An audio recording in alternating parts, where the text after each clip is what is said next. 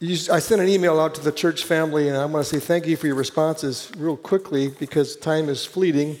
I'm going to try to summarize for two, two, uh, two weeks, this week and next, a little bit of where we have been over this past year. And then we're starting a new series in a couple weeks around the season of hope. We're going to talk about hope, but I want to remind you where we've been. So, we use this phrase flourishing in exile, and I heard all kinds of comments. Isn't it ironic that in Pella, Iowa, we're talking about exile? Well, I tried to uh, frame it in a unique way. So, can I have slide two, please, Dave? The phrase we've been using together in corporate worship from September 15th last year to till July 26th of this is a simple phrase that has become our vision for two consecutive years. The vision is this cultivating kingdom people, kingdom of God people who flourish in exile, which means people bring light and hope in a post Christian context. So, slide three, please. The big word they use is post Christendom. And what that is, very simply, is a movement of the Christian faith from the center to the margins of the Western culture.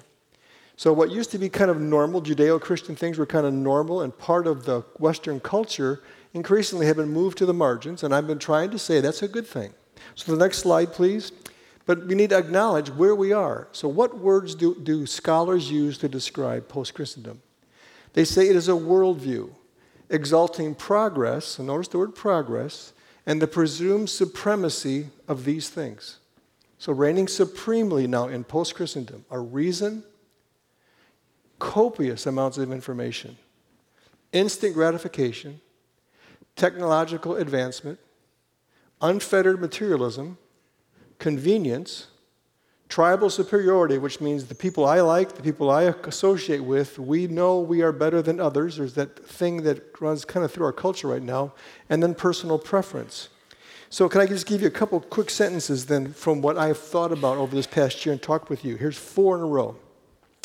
Christendom, so the word Christendom is a word that was used to describe the center of Western culture since the fourth century. But now there's been a movement from what was at center to the margins. Christianity was by default the religion of the Western culture for about 16 centuries, by default.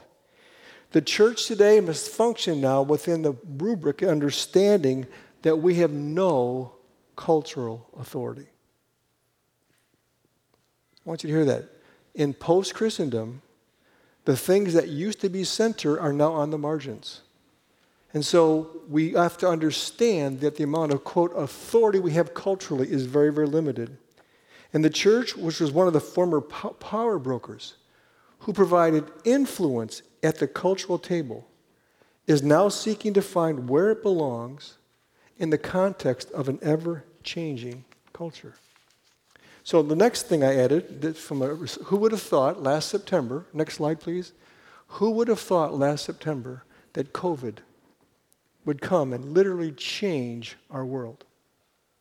Who would have thought that the economic dislocations would be this vast and carry such levels of implication? Who would have thought our country would be racked by racial hostilities and pain at the levels we have seen in the last months? We're beginning to hear about global technological threats of all kinds affecting all kinds of people personally, corporations, and nations. And all of this has disoriented home life and how we relate to each other. So, what I tried to say to you last September was that we are asked to, in, to engage and to flourish in an environment that is so rapidly, radically different than it was a year ago. But I've been trying to say it's positive. We need to think positively. But, so what do we do as a staff? Next slide, please. So, this is our vision and our core values for two consecutive years.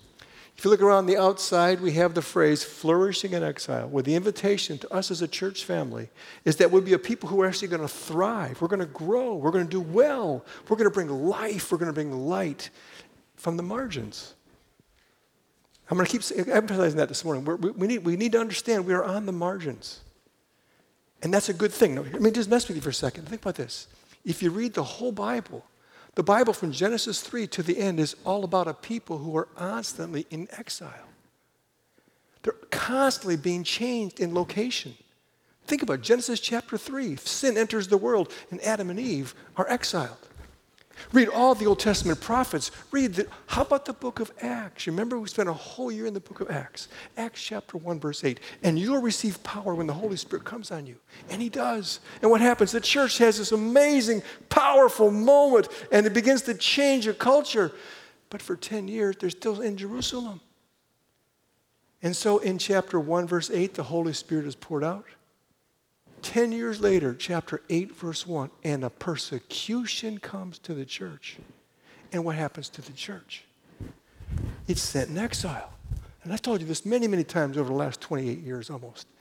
Pella, the city of Pella in the Middle East, was one of the first two places the exiled, persecuted church fled to. Chapter 8, verse 1, they fled to Pella. A city like this, pal, they fled. So, in light of all that, what did we say? We want to be focusing on four core values. The first one is intimacy, that we understand that we are invited into a deep, intimate, loving, personal relationship with the living God. We talked about identity. We know who and whose we are. We're not orphans. We're not just floating out in the middle of nowhere with no hope. We're part of a family. And then we talked about belonging. We're part of the kingdom of God. And I've been trying to say this multiple times using a phrase by James Bryan Smith. The kingdom of God is unshakable, it is unbreakable, it is never in trouble. So, in the midst, we belong to this unshakable, unbreakable kingdom, and in that light, we have purpose. There are opportunities for us to shine light, to be light. So, we use Jeremiah 29. So, could I invite you, please, to turn your Bibles to Jeremiah 29? Just a couple verses. And then I'd like to read some, to tell you some stories. Jeremiah 29. This, is the, this has been the primary text for this last year. referred to it many, many times. Jeremiah 29, look at verses 4 through 7 and verses 11 through 14. So, Jeremiah chapter 29, and you notice the word exile is found all through chapter 29, beginning at verse 4. This is what the Lord Almighty, the God of Israel, says to those I carried into exile. So let me stop for a second. If, if, if post Christendom is true, and if the church, Christian people, are now on the margins of culture, Jeremiah 29 would say, and the Lord placed us there. He sends his people into exile. Why? Is this true, do you think? Those who control power and the levels, levers of power are often arrogant, misuse power, misuse place, misuse wealth, and all kinds of things. And what I observe in church history and in experience is the Lord takes those who are in the center and often moves them to the edges. And new ones come into the fore. But we need to see that when we move to the edges, this is a sovereign work of God. I want to say this to you again. If post Christendom is true, God is not going in heaven. Oy vey, what is happening to the church? Jeremiah 29 says, No, the Lord is active. And he's saying, I'm going to use myself, an arrogant or proud or powerful person needs to see himself on the fringes. And there are all kinds of people from all kinds of backgrounds, from all kinds of places, who are beginning to come into the table, and all of a sudden we're starting to see images, glimpses in the midst of all our pain of what? One day, when Jesus returns and creates a new heaven and new earth, what will we see? Every tribe, every nation, every language, and every tongue.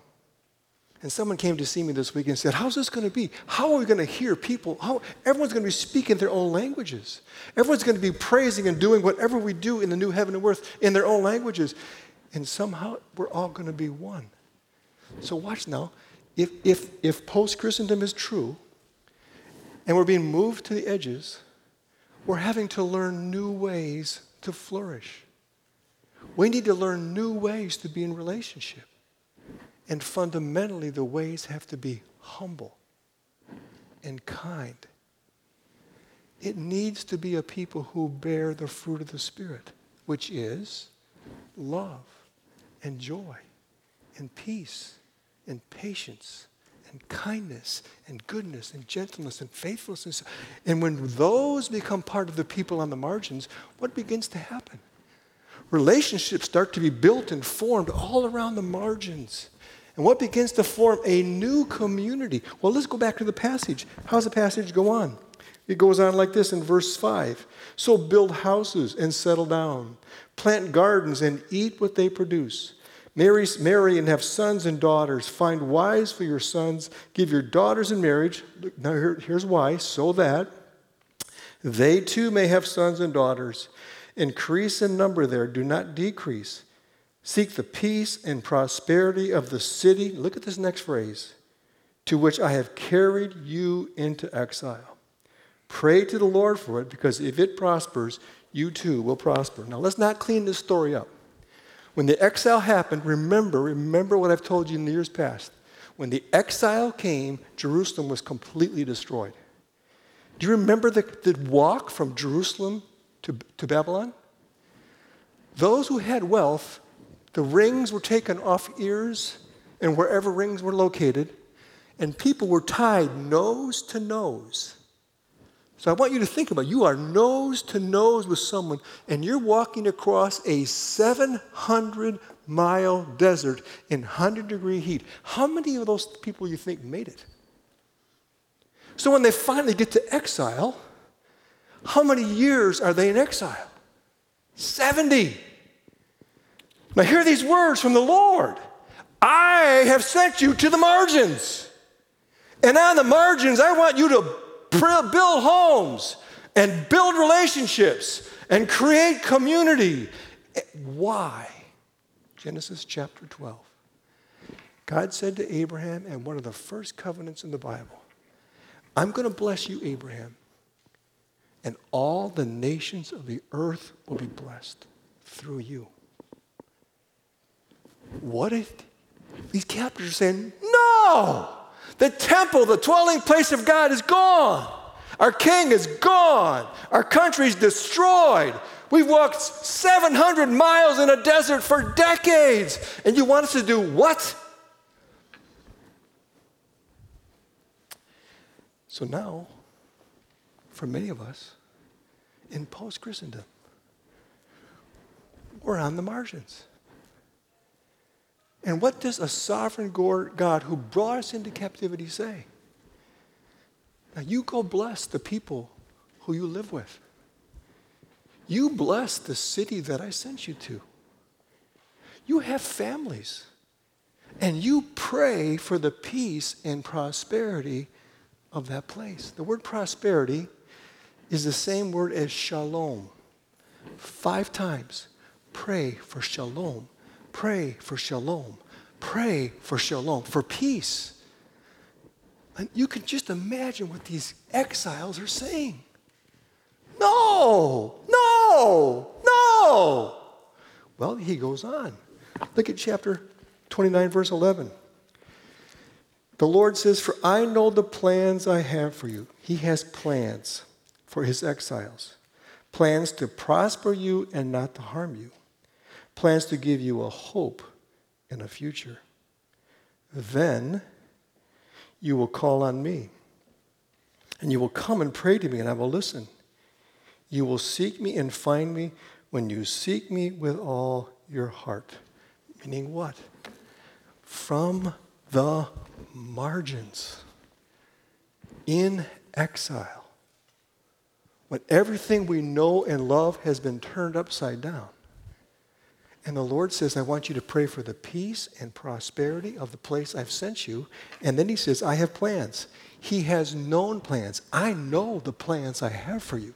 He has promising plans. You're going to go back. He has uh, kingdom plans. He has personal plans. What am I, what am I telling you all this for? Because if, so,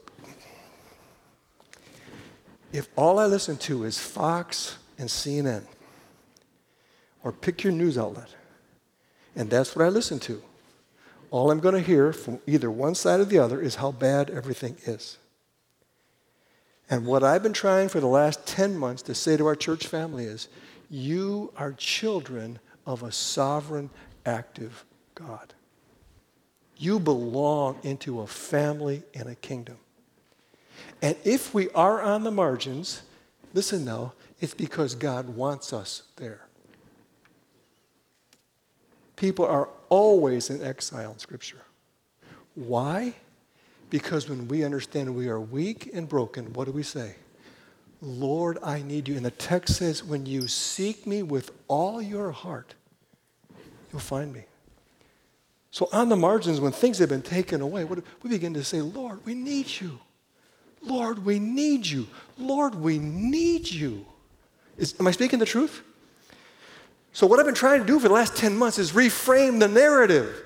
The narrative is everything is bad, the country's blowing up, the world's a mess. Oh my, we're all gonna die. You better hunker down, get yourself, be careful because it's all bad. I read the end of the book.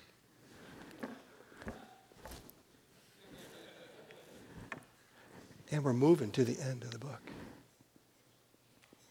So, I sent an email out to the whole church family, and I asked people if you could just give me some stories. Where, in the midst of living on the margins, when life has changed so radically, how are you flourishing? How are you experiencing hope? Real quick, let me just read some lines from different emails. One per, the first one, I sent it out, and about eight, eight minutes after it went out, I got this reply. Eight minutes. I, many things I missed. The most was worshiping with our church family. But a couple weeks ago, this is some weeks back, we started to have third church home gatherings. In the context of homes, I was welcomed and experienced flourishing. A young woman writes me, the first week she came back, I got to read this. She, she said to me, um, The first time I came back in worship, I'd not been present for 14 weeks. I'm sitting in the back. I heard when I heard the sound of angels singing with the congregation. I knew it was angels. It was one of the most beautiful sounds I have ever heard. It deeply impacted her in flourishing. Someone else said, the first week, I said the congregation across all of you to into a, a video piece, read a psalm a day. And so one family with six, seven children who are now having to homeschool, they started their mornings reading a psalm. And at first the kids went, And by the end, the children would say to their parents, Don't forget to read the psalm. Someone who says, I have a neighbor who I've not interacted with very often. She lost her husband, she's quite ill. By saying, have gentle conversations across fences, they began to work together. A woman who lost a spouse and was ill had a love for gardening. And a young couple who loved the garden did not have a place, built a friendship. And now there's a flourishing garden in a flourishing relationship that came because of COVID. Someone else among us has a heart for another country, concerned about what's happening because COVID affected that country, and there was no food where this person has friends. He sent an email out to 700 people in Pella, and in two and a half months, $45,000 was raised to supply the food, the requirements at a mill to feed 5,000 people.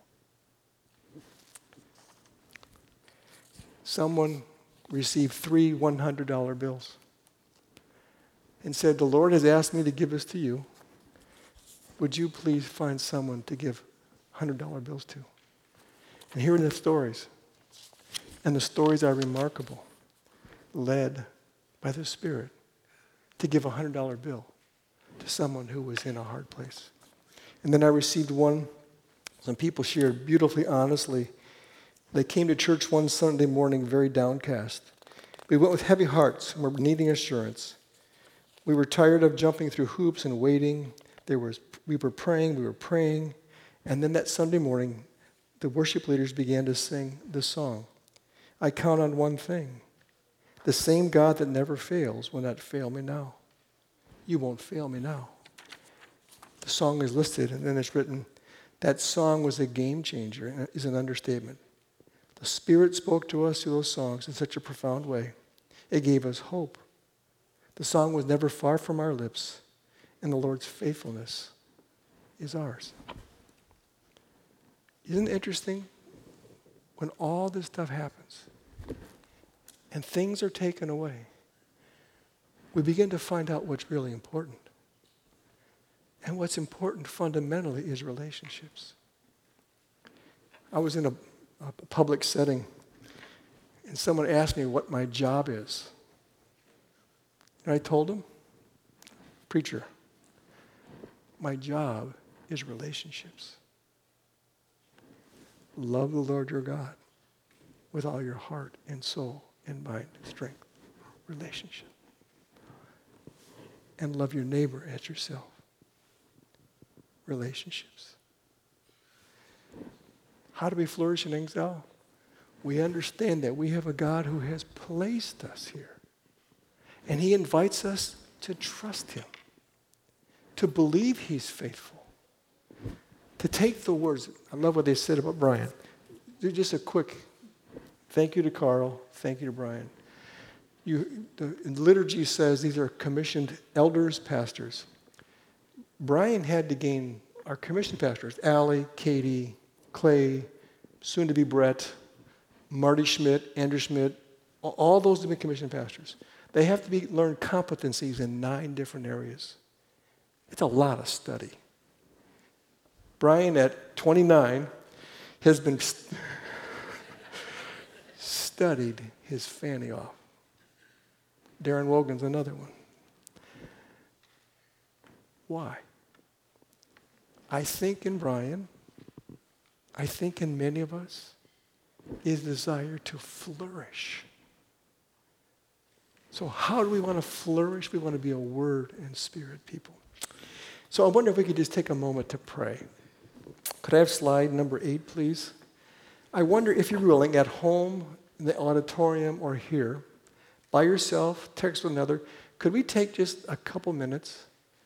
And would you be willing, if maybe if you're in a group of three or four, just one person, but if you're comfortable, all whatever, could we pray? In the midst of this unique season, would you pray for those you love? Or could we pray for those who lead us? Mayors, governors, senators, um, directors of schools, our workplaces, the president. The, pray for those who lead us and pray for our shared future. Instead of being, how bad is it? How good? How rich? How beautiful our life could be if with the Spirit we choose to flourish in exile. So could we take like a, a little bit? And if you're willing, if you're able, could you pray out loud if it's comfortable? If not, just pretend you're praying. On your marks, get set, let's pray.